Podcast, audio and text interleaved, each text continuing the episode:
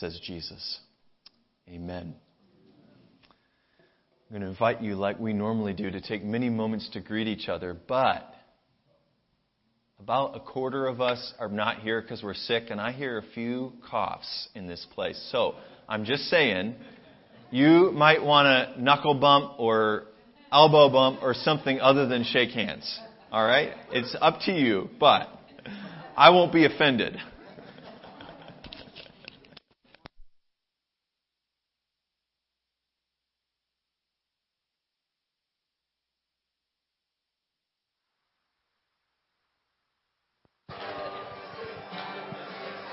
Right, church family, can you begin making your way back to your seats?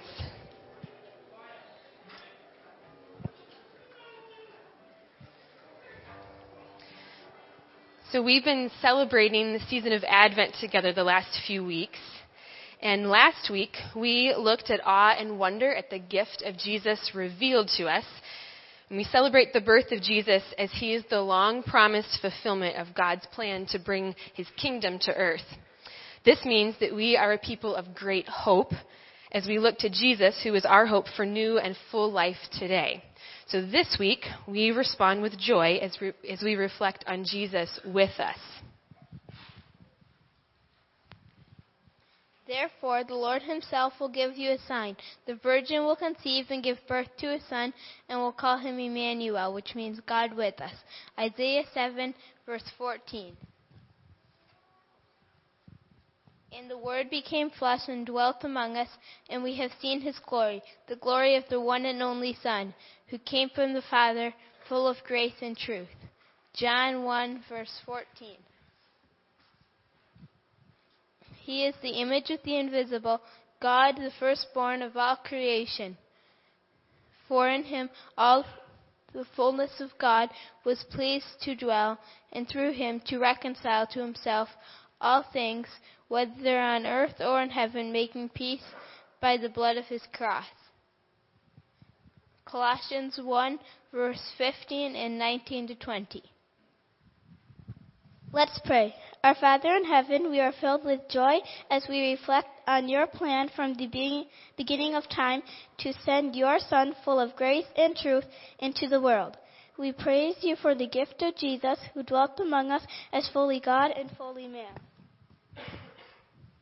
Jesus, thank you for your reconciling work on the cross and for the way you are restoring your people to relationship with your Father. Amen.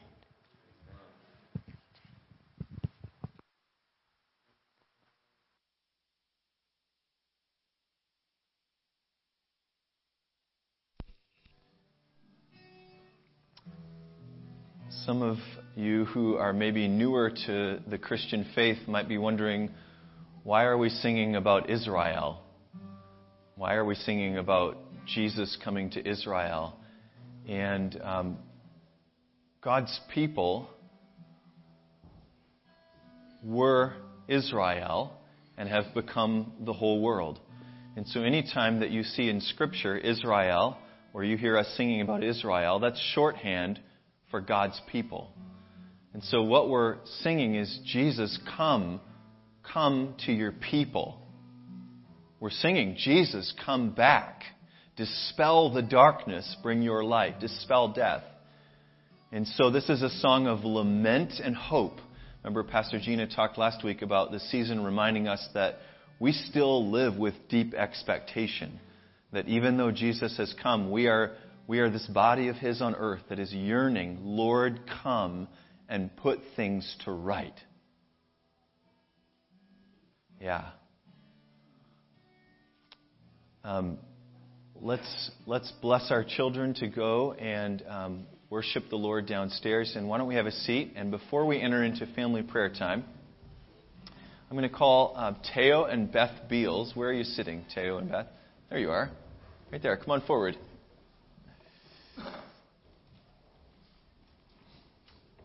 Um, I think most of you will recognize Teo and Beth. They've been worshiping with us for a few months already, and um, they are dear friends whom I have known for about 14 years. They they were um, so hospitable that when I needed a place to stay when I was in seminary, they took me into their home for a brief while, and um, that was about 14 years ago, but about 39 years ago, this couple met in Nepal. They met each other in the country of Nepal, which um, is just a tiny little place in the Himalayas tucked between India and China, if you're not familiar with where it is. Teo tells me that 30 minutes after he got off the plane, uh, in his first trip to Nepal, he met Beth. Is that right? 30 minutes? Yeah. So they have been, they, they've spent many years of their life in Nepal, and they have been many, many times as medical missionaries working there. And they're about to leave again in early January um, to go, and they'll tell us what they're going to do. I won't give it away, but they're going to go again for about a month. And so we're going to send them as a congregation. We're going to pray for them. But first, let's hear from the two of you um, what, you, what you will be doing in Nepal this time. Where's that handheld?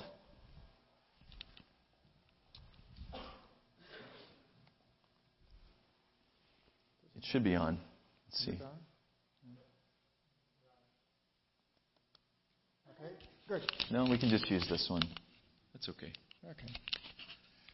So this time we're not going as official missionaries. Our assignment is to take 10 Calvin College students to the country of Nepal for their January term. And there, we have three simple objectives for them. One is, what is it like to live in a different culture? Second, what is it like to practice medicine in a third world context? Seven of our students are pre med and three of them are nursing. And the third objective is, what does Jesus ask you to do with the rest of your life? And we did this for the first time last year, and we had a great experience. So our prayer is that this year again we will able to open the eyes of the students for the suffering that occurs in Nepal, for the wonderful people that live there, for the fact that being a missionary is a good option for your life. And also to open their hearts for listening to the, the voice of God. And in closing, I have two short segments from the blogs that the students wrote last year. First one is this one. Throughout the trip, my eyes have been opened to a culture that is completely different from my own. And I'm incredibly grateful for that. Living in Grand Rapids, it becomes very easy to become caught up in life and forget that there is so much more in the world than what we can see. Being completely immersed in Nepali culture has taught me that there is so much more in the world than anything I thought I knew. I've grown so fond of the people here and how they so gracefully and lovingly will invite 12 people into their homes. I've also seen more compassion in Nepal than I've seen anywhere else at home. Throughout this trip, I've learned the true meaning of caring for the least of these. After spending numerous days in the hospital, I've watched doctors, nurses, and pastoral care team members show the love of Christ through the way they treat patients. My time in United Mission Hospital taught me what it means to truly listen and communicate with patients, and what personality traits are essential to becoming one of God's physicians.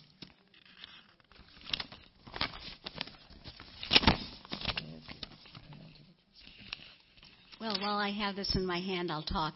Um, when I was there 37 years ago, I was uh, teaching Nepali students, and that's great. But this time, I consider myself passing the torch.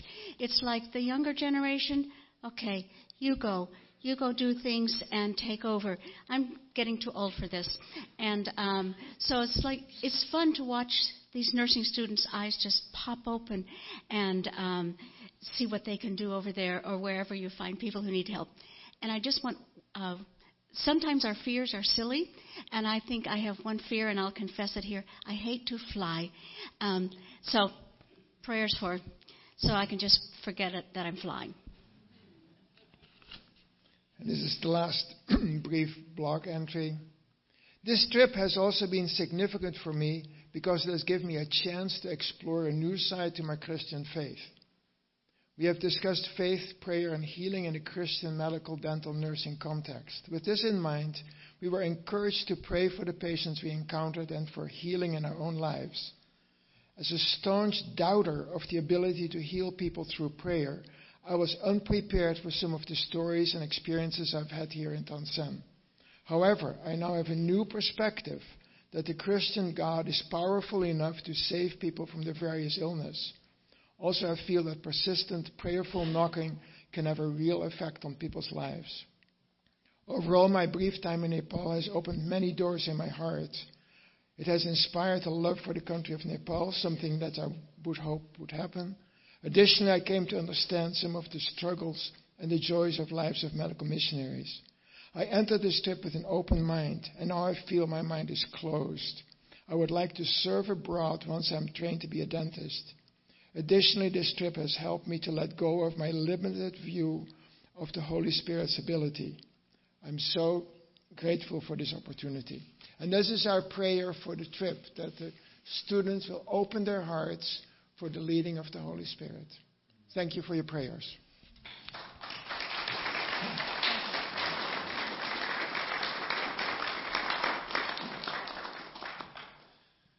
Thank you, Teo and Beth, for um, doing such a wonderful job of knowing, helping us to know how we can be praying for you, um, and for being vulnerable about your fears. I was going to ask, how can we pray for the two of you? So let's do this, church family. Um, let's just spend the first couple minutes of um, family prayer holding our other prayer requests off for a moment. Let's pray for Teo and Beth and for the team, and then we'll transition and um, pray the other things that are on our hearts. Okay? Let's go to prayer.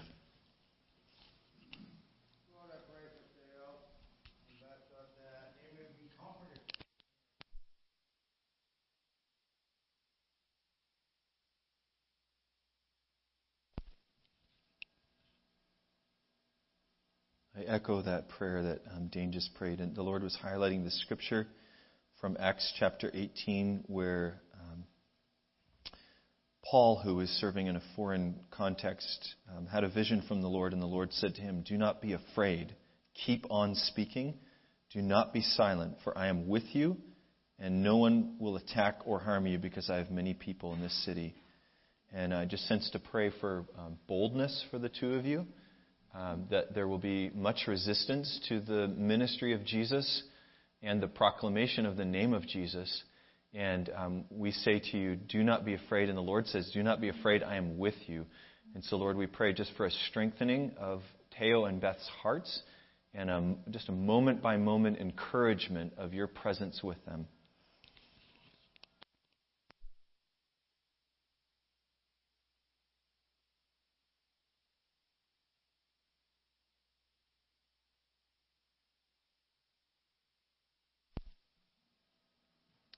Lord, we pray for the unity of their team. We ask that you would make them one in love and one in you. Lord, you said that this is how the world would know uh, that you are alive and real, uh, that we love each other. And so we pray that you take this group of people that may or may not know each other very well and that you would um, bless them to really um, love each other over these next few weeks and weave their hearts together in you.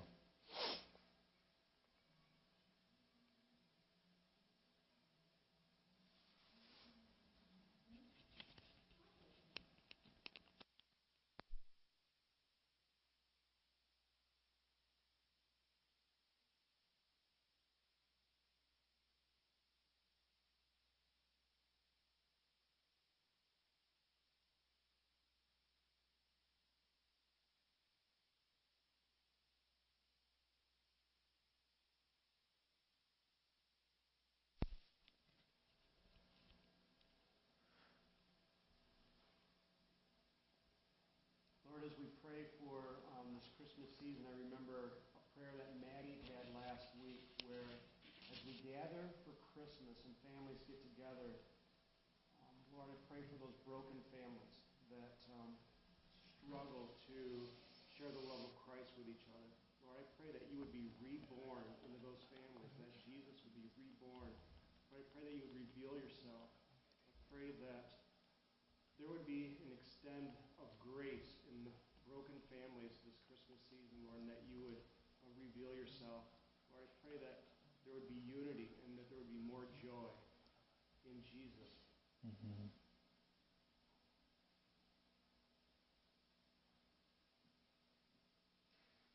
Lord, we thank you that Mm-hmm.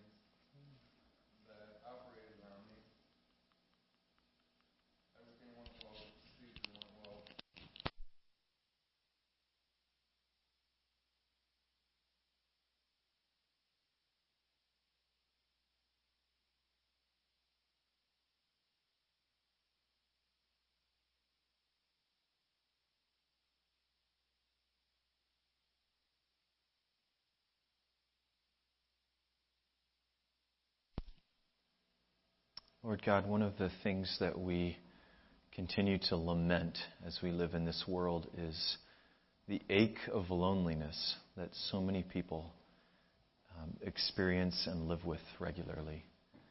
And um, we pray, Lord, even for those in our church family and in our midst um, who feel alone so often of the time, for a sense of the nearness of your presence that you would um, draw each one into um, their worth, their worth as a beloved child of yours.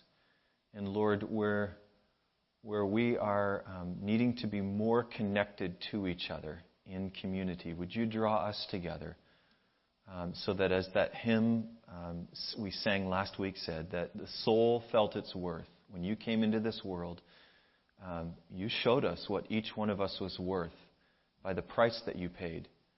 And so, Lord, would you draw us each into the experience of our worth? And one of the ways that that is expressed is just that other people want to be with us. And so, Lord, knit us together and help us to express to each other uh, at this time where many of us are experiencing loneliness just how special each one is. Lord, we um, turn our hearts now toward your word and the way in which you will express that specialness to us. And we pray, um, open our hearts to hear from you. And would you clearly empower Pastor Gina to bring this good news? We ask it in your name, Jesus. Amen.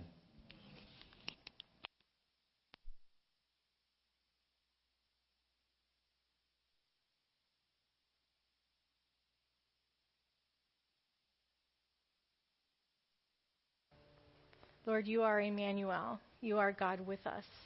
And we pray now that you would illuminate your scripture, that you would open our hearts and our minds to receive that which you have for us this morning. Lord, I thank you that no weapon formed against us will prosper in Jesus' name.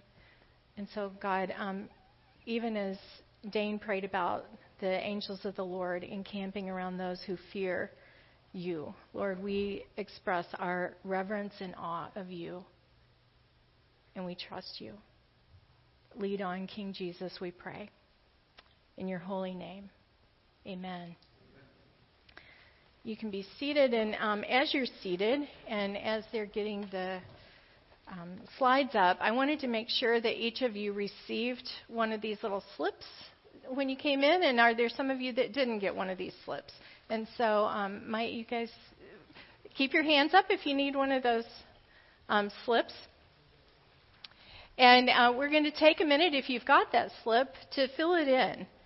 And so it's very simply before you had Jesus in your life, there's a word or two to describe that, an adjective that you might use.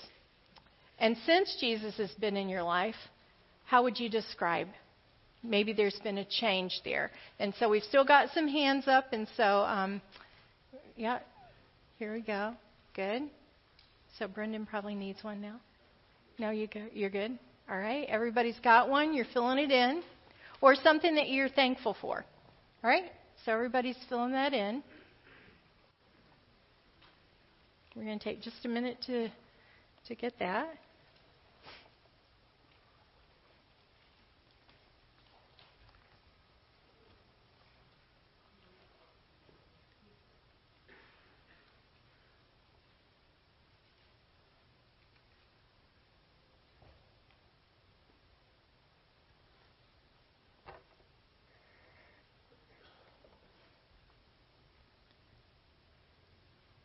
I'm going to look for smiling faces when you're ready. It's good to see some smiles, right? Christmas cheer. We ready? I see some more smiles. I think we're ready to move on. All right. Mind blowing joy. The story of love is what I've entitled this sermon. And we're going to look at Luke 24. We're nearing the end of our multi year series on Luke. And so this story is just a beautiful story of Jesus' appearance to his beloved disciples. And so we're in Luke 24, starting with verse 36 this morning. And so you might read along with me, um, not out loud, but as I read. While they were still talking about this, Jesus himself stood among them and said to them, Peace be with you. They were startled and frightened, thinking they saw a ghost. He said to them, Why are you troubled? And why do doubts rise in your minds? Look at my hands and my feet. It is I myself. Touch me and see. A ghost does not have flesh and bones, as you see I have. When he had said this, he showed them his hands and feet. And while they still did not believe it because of joy and amazement, he asked them, Do you have anything here to eat? They gave him a piece of broiled fish, and he took it and ate it in their presence. He said to them, This is what I told you while I was still with you. Everything must be fulfilled that is written about me in the law of Moses, the prophets, and the Psalms. Then he opened their minds so that they could understand the scriptures. He told them, This is what is written the Messiah will suffer and rise from the dead on the third day, and repentance for the forgiveness of sins will be preached in his name to all nations beginning at Jerusalem. You are my witnesses of these things. I am going to send you what my Father has promised. But stay in the city until you have been clothed with power from on high. So, mind blowing joy.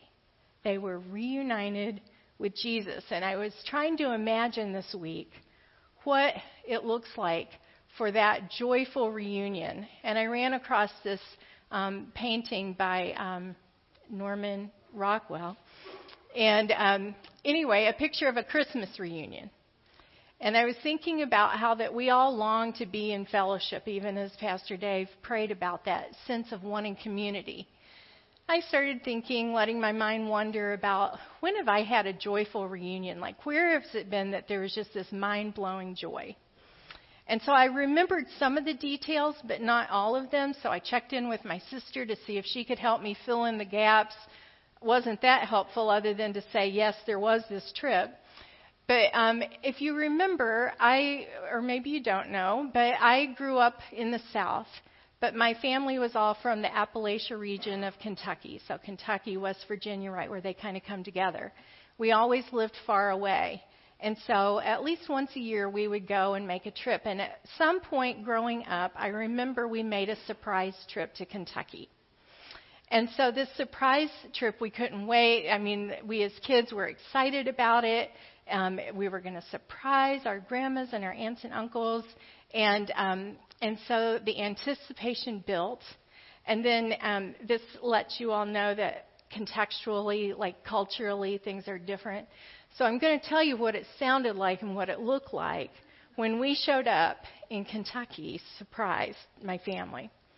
And so we get there, and there's my uncle, barefoot in his jeans, toothless, with a chew of tobacco in, and his brass spittoon. And we show up, and he's like, Well, I'll be diddly dad burn. And then my aunt was going, Lawsy me, Lawsy me. Oh, Lawsy me, Jim, did you see that? Law- they're here.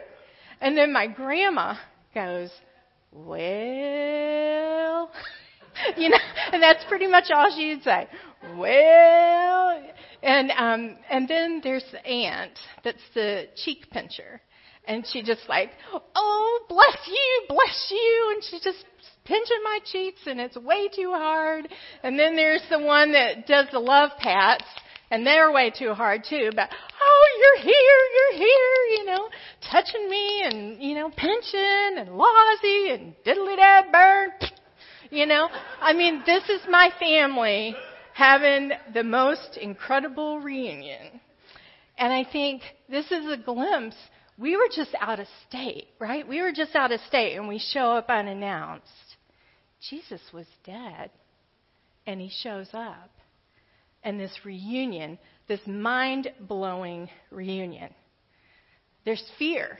They, they're like, oh, because, I mean, it wasn't like he just came from out of state, he came from the grave. Think about it. And so they're thinking, there's a ghost, and so they were fearful. Now, some of you grew up reading C.S. Lewis. I read cartoons. And so um, I like the cartoons where there would be a picture and then like a call out to tell you kind of what that cat was thinking. You know, and there'd be maybe a light bulb that was going on when that light when that cat was thinking something. All right? And so I can imagine that they're there and their brains have a light bulb going on like Jesus is here, can't be, you know, and then you'd see the little X or cross across it like no light bulb. Light bulb, yes, he is here. No, he can't be. Like alive, dead, like dead, live. How how can this be that Jesus is here? This can't be possible because their worldview said you live and you die. How is it that he is alive? And I think there was this tension in them of like incredible excitement and joy. And that's what is, that's really what this is saying when it says um, in verse 41 and while they still did not believe it because of joy and amazement, they really were believing. It's just that they couldn't believe it. It was like when my cousins got out in the kitchen with me after we got to Kentucky, and they'd be like, I just can't believe it. I can't believe it. You're here. I can't believe it. They did believe it. I was standing right there. But yet, it's like, I wasn't expecting this. I wasn't expecting this. This is too good to be true, right? And so Jesus is there in their midst. And so what starts out as fear just turns into this incredible joy and they had to do some touching because different ones of us learn in different ways. And um, so, you know, some of us are tactile learners. You know, you're with me. I just need to just reach out and touch you. Jesus had these scars in his hands, he had these nails in his feet. They just needed to come close. You're, you're really okay? You're really here? You are really here? You are really here, Jesus. You are really here. And so I don't see this as being so much doubt as I see it being their worldview was just being blown because everything they had known in the physical, there was this supernatural that was a kingdom that ruled and reigned in ways that they were being exposed to. And they just needed to touch him. They just needed to pinch his cheek, so to speak. Right? Just you're here. You're here. You're here. Mind blowing resurrection. Mind opening revelation. Some of you are familiar with this trend among pregnant couples these days that they have these gender reveal parties. Anybody know what I'm talking about? A few of you, some of you. Let me just fill you in on what this is. Used to, we waited until the baby was born and then we said it's a boy or a girl. But now with ultrasound, people find out sooner. And so some people choose to find out and then they like to celebrate this and have a party so that everybody else can find out this big surprise. And so some are quite elaborate, and maybe they put the inside of the cake with the frosting either pink or blue. Or in this case, this couple has this box, and at the appropriate time, they're going to open the box, and these helium balloons come out, and it's a girl, and then everybody is excited because there's this reveal there's so much excitement and so much joy around this announcement of something that wasn't known before and now gets known and proclaimed. Scripture tells us that Jesus endured the cross for the joy that was set before him. Friends, I think there, he couldn't wait to get to this reveal party where he was going to be with his disciples and reveal the truth that he was the Messiah, the one who was risen from the de- dead. He was bodily resurrected. And there he stood. I think Jesus was so excited for this reveal party, this joy that they would then enter into his joy. It would be made full because they would recognize there is life after death. There is hope death doesn't get the victory, sin doesn't get the victory. And they were still trying to make sense of this because remember, they just got shocked. It was like when we showed up at grandma's house, Lozzie me, Lozzie me. Jesus, you're here, you're here. Oh, how can this be? How can this be? And so he starts to open their minds. It says he opens their minds to the scripture and he starts to tell them the love story the love story that started at the very beginning. And it goes right up through the scriptures that they had. And so there was everything that had been prophesied, everything from the um, prophets, everything from Moses, the prophets, and the Psalms. He says, um, yeah, it says, and he told them, This is what is written, verse 46. This is what is written when it says, It is what is written, this was the story from all along. That's what it's saying. This was the long standing plan of my Father that I, the Son, and the Holy Spirit have been looking forward to revealing. I'm here to show you the depth of God's love, that even when man would fall into sin and fall apart, there's been a plan from the beginning, and it just hasn't been, it's like people could believe it but they couldn't believe it because they couldn't see it. And they wanted to believe it, and they were waiting for this Messiah, and the Messiah is there. And so he says, This is the love story. This is what has been predicted, and I have come that you might have life and have it to the full. It's a re- revelation of the faithfulness of God. He took them through the scripture. Have you ever seen Pastor Dave and I get excited about teaching the Bible? Can you imagine Jesus' enthusiasm about opening up the scriptures and saying, This is what, this is what, this is what, except he was rolling it in a scroll instead of flipping through some pages like we have it bound up. He was rolling it through and saying, This is what it meant that God was going to have a people and that they would bless the nations through Abraham. This is what it was. This is what's been coming. I'm here. And even as I've been a witness of my Father's kingdom, you're going to be a witness of my Father's kingdom. Repentance for, and in a very literal Greek translation, repentance and forgiveness of sins will be preached in his name to all nations, beginning at Jerusalem. Jesus says there's going to be a preaching about repentance, which means turning towards God, turning away from your own plans. When do we make our own plans? When we think somebody else isn't making them and doesn't have it handled, right? And so people have been working on their own plans, and he's saying, There's going to be repentance. There's going to be this turning towards God's plan because you know what? My father's had this all along. You just didn't understand it. And there's going to be a preaching of the forgiveness of sins. There's going to be a preaching of the forgiveness of sins made possible by what Jesus had done. And it's going to go to all nations. Now, this picture, we've got two pictures here. I grabbed them from um, Bridge Street House of Prayer website, that hand, you know. Okay, so we're going to preach and we're going to start here in the city and then we're going to go out. And so, Beth and Teo, this is a picture from a previous trip with um, some in Nepal in that medical setting. Actually, the the skin tones would be reversed if you think about it, right? The people that Jesus was talking to were darker skinned, and it's going to go to people that look like this or in others around the world. But there's going to be this preaching and this proclamation, and it's going to go out in rippling effects. And this has been what the Lord had planned all along because even when um, God showed up to Abraham, he said, I'm going to make you into a great nation and I will bless you. And he says, and all the peoples on earth will be blessed through you. It's been God's plan all along. Just like Pastor Dave was saying, Israel, my chosen people, the earth. The earth. There's going to be this repentance and this proclamation. And he also says, and you're going to be my witnesses, but wait until you receive what's been promised.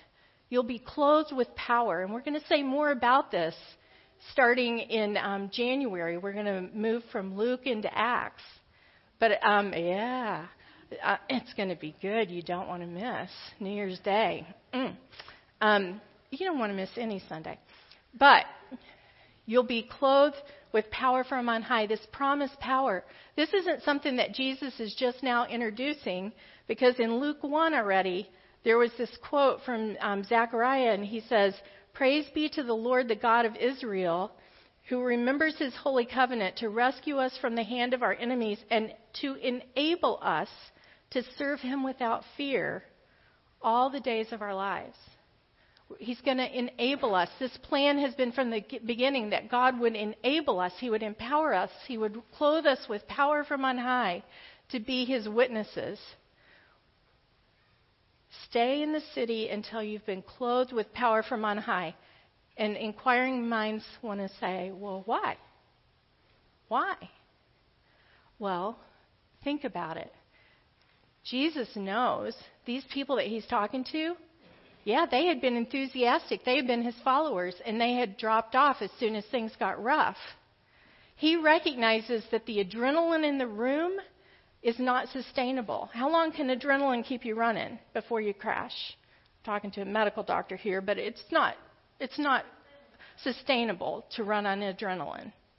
We need the empowering work of the Holy Spirit. And Jesus knew that as excited as these disciples would be right there in this reunion, they needed to wait and be clothed with power from on high. And we're going to talk about that more. But this is about receiving the inheritance, receiving that promised enablement that God had planned all along. And a pastor, I ran across this quote. I just thought it was kind of interesting. Many men, and I'd say women today, are running on adrenaline and not anointing. We need the anointing. We need the empowering, the enabling of the Holy Spirit as we step out to um, share the good news of God's love. And so, Pastor Dave, a few weeks ago in a sermon, says, What does this mean on Monday for me? And I want to say, What does this mean for us every day? That Jesus came and showed up for his, in bodily form to his disciples. What does it mean that they encountered the living Jesus? It means that there's peace. Just as there was peace for us, he said, Peace. The first thing he said to them was, Peace there's peace for us. Even as he walked into that room of people who loved him but also had deserted him, he says, Peace. There's a forgiveness of sins. Even if you look at this text and look at the way it's told in John, you'll see that forgiveness is right in there. And so there's a forgiveness. Because we don't have to fear judgment because Jesus is with us and he came with compassion, forgiveness, and love. And so we can have peace and security. We know that Jesus shows up even in our most desperate and sad times. Jesus shows up. We can have hope, a secure hope, a hope that goes beyond anything that we understand in this world and in our earthly existence, right? Sometimes things, God blows our minds. We don't know. Stephanie, I'm thinking about your car. We don't know how that car situation, your car is dead. We need a resurrection of that car or a replacement for that car. You know, somebody else is saying, What about my rent this month? Or what about my health? We have hope because we have a living Jesus. And even as the disciples were wondering, what are we going to do when we're facing a world that just crucified the one that we love? And Jesus shows up, and suddenly they're full of hope. And that hope isn't just for a few, that hope is for the world. And the Lord empowers us and helps us to share the good news that we've encountered the living Lord and that there's hope for you too because He isn't just hope for me, there's hope for you too. There's joy because we get to be a part of the big reveal. We get to take the top off the box, so to speak, and reveal the good news that there is a God who loves his people and his creation, and he's sending Jesus to come back, and we get to tell that good news. We get to be a part of a reveal party, and it's bigger than a gender reveal party. It's about the revelation of redemption, about saving the world. Being witnesses. Now you say, they were eyewitnesses. How can I be a witness? Well, they were eyewitnesses. Yes, they were. But they were also testifying to the significance of Jesus in their life. And so, as we have encountered Luke, and we've gone through story after story after story of Jesus and his good news, what did he do? He came and he healed. He came and he cast out demons. He came and he divided the bread and he made these couple little things stretch and stretch and stretch, and there were still leftovers afterwards. There was this evidence, the significance of what Jesus had meant. He started to set things right, he started to bring the kingdom. And we get to reveal to people how it is that Jesus has brought the kingdom and the goodness of God into our lives. And that's what you have written on your little sheets. We're going to have our own little reveal party here right now. We're going to practice testifying. We're going to practice witnessing. We're going to practice speaking words that we someday will speak to somebody out at the bus stop, somebody out in the parking lot, somebody in my classroom, somebody in the office, somebody at a family gathering. We're going to say what we might share about what was it like before Jesus was in my life and then since then or something that we give God thanks we thank God because we know there is a God because this thing happened in my life and we're thankful for it. And so right now we're going to have an opportunity for you to um, raise your hand and we're going to share. But I'm going to start so that you've still, if you haven't filled in your sheet, you've got another minute. But I want to tell you that before Jesus in my life, I was always striving, and I feel like that increasingly I'm secure. I also want to tell you that before Jesus in my life, I was searching. And since Jesus in my life, increasingly I'm finding myself satisfied in Him. You've got your own stories, your own words, and so we're eager to have you share those words. And so somebody's ready. Tammy's ready.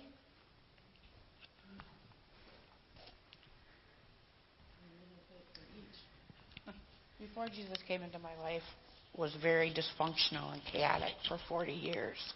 Since he's been in my life, it's been much better, and I've been very happy. And I am in loving him for being a child of his. And then I thank the Lord for coming into my life and showing me a unselfish love from the heart. And Jesus didn't push me away. He takes me in his arms and loves me for me. Amen.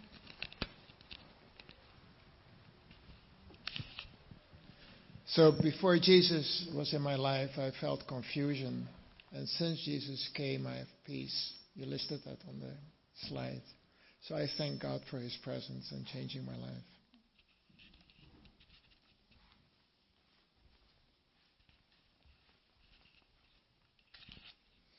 Before Jesus in my life, I felt guilty.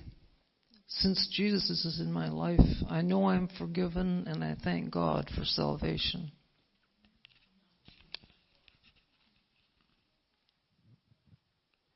Before Jesus in my life, I was completely self centered, and since Jesus is in my life, I am much more Christ centered, and I thank God for choosing us before we chose Him and redeeming sinners like me.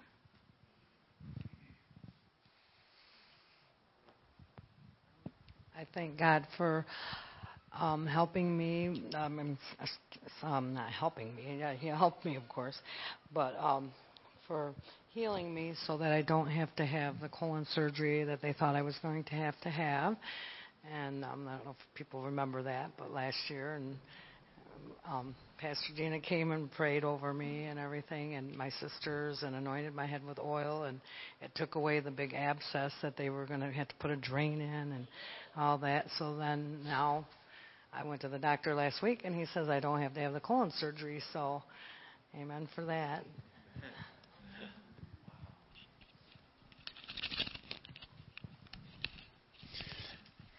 Um, before Jesus in my life, I was stressed out and burned out. And since Jesus is in my life, um, now I'm resting in his goodness and his empowerment.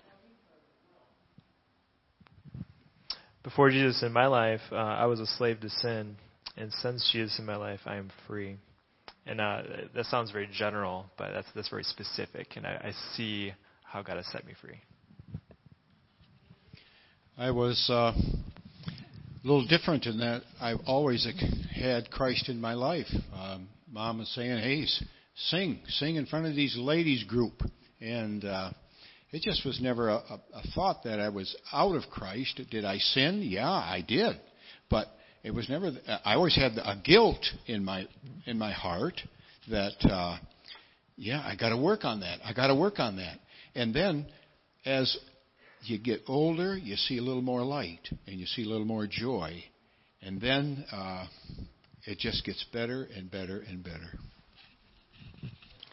Uh, yes, I like to thank Jesus in my life. I was empty and dark, very empty and dark in my life, and, and now, and now since Jesus is in my life, I'm full of love, hope, and I share that with everybody that I see today, so that they can understand that the Lord loves us no matter who we are. And I thank God for all of you every day. Every day, because you all prayed for me. So I know the Lord brought me to the right place. And I'd like to just thank all of you this holiday season.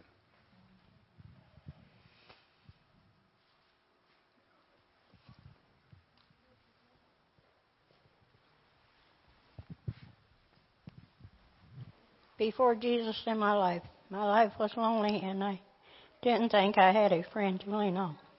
Since Jesus is in my life, I'm a more happier person. I now have a lot of friends that love me. I I thank God for I'm I am thankful to have Jesus in my life. I thank him for dying on the cross for me. So before Jesus in my life, I would say shame, experiencing a lot of shame. And since Jesus in my life, um, I have experienced forgiveness and freedom and healing and joy again and hope. And I'm thankful for grace. It's the most important thing. Before Jesus in my life, I was full of anger and very cold and felt like it was me against the world and emptiness. And with Jesus in my life, there's a hope now. There's a community, sense of community that He's placed me in. Even when I let that community down or perceive that they let me down, the hope is still there that Jesus is my Lord and Savior, and He is working all things to good. My my uh, thanks to God is for His faithfulness, even when my faith faith may be weakened or shaken, and I'm not as loyal to Him as I, I should be. His faith, faithfulness is always there, and all I have to do is seek Him and praise Him, and He answers and works all things to His good. Amen. others.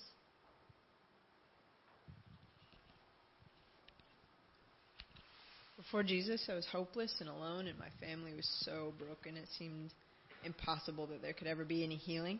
Um, and since Jesus came into my life, I've I've had friends, I've had family, I've had hope, and and God has brought an incredible healing and restoration to my family.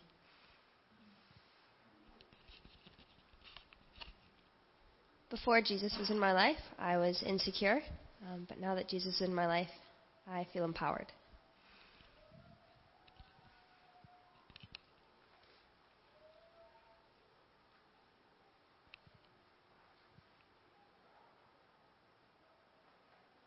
Others?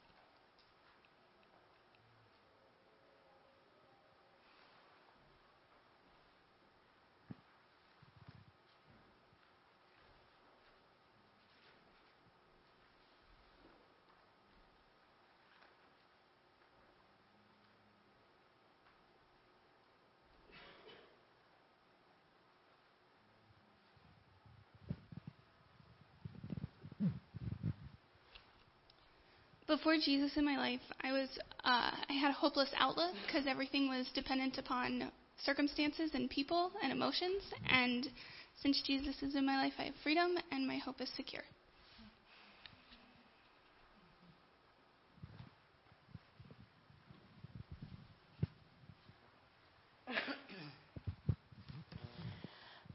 Before Jesus, it was not an issue because I was always had His presence.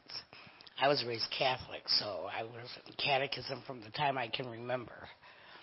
But since Jesus is in my life, I never ever feel alone ever.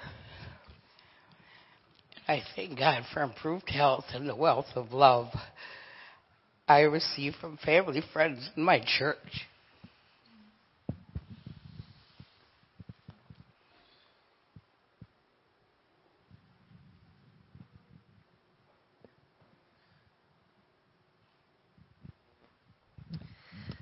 Before Jesus in my life, there was much darkness without hope. But since Jesus is in my life, there is light and there is hope. And I thank God for transforming me through His truth and filling me with His light.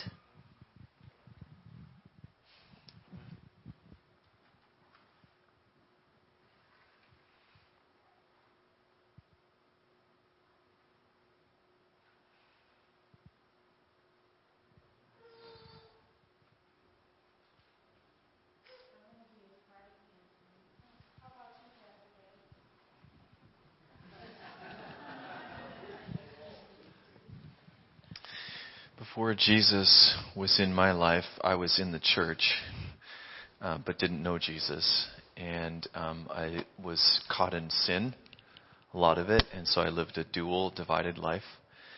I um, really didn't like myself to the point of self hatred, so really, really self critical. And I knew no grace. And when I got to know Jesus, I got to meet grace and have um, my shame taken away, my sins taken away, and I begin to learn appropriate self love that flowed from God's love.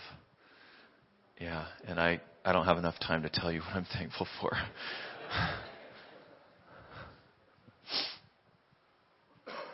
but I'll just say one thing. I'm really thankful for all of you. I'm, I'm thankful for the life that we share together as a church family and um, just for this space where we can share with each other the hope that we have. Because if you're going to share anything with someone, you have to embody it in yourself. And I'm just struck by how we as a community really embody hope. And we embody the love of Jesus in our midst, and we embody joy.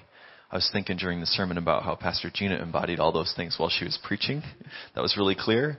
And now I see us um, just reflecting Jesus to each other. And I think it's really beautiful to the point of tears.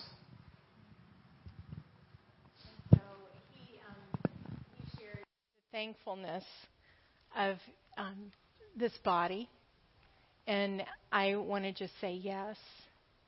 I thank God for each of you. I thank God for a church that loves each other. And that is a work of the living Lord Jesus. That's His Holy Spirit at work in and among us. And so I praise God for His work in you and in you and in you and each of you because He is knitting us together with these incredible loving bonds that is attractive and the world pays attention and sees. And so, even as we've been sharing, I hope that you feel hope. I trust that the Lord's raising hope and joy in you. And know that it is when we're awaiting Jesus in this season of Advent, we're awaiting love. We're awaiting the arrival of the Messiah, of the Christ, who has loved us enough that he would come to save us from our sins and to invite us into this fellowship that's just going to grow and grow and grow like ripples going out, the love of God going out into this west side, into the world. Let's pray. Lord, I thank you for the ways that you have been revealing yourself, Jesus, as alive and active by the work of your Spirit in our midst. And we pray, King Jesus, be exalted in this place, be exalted in our hearts, and help us to be those that would be ready at any time to share a bit of the story of what you've meant in our lives. We give you praise. In your name, amen.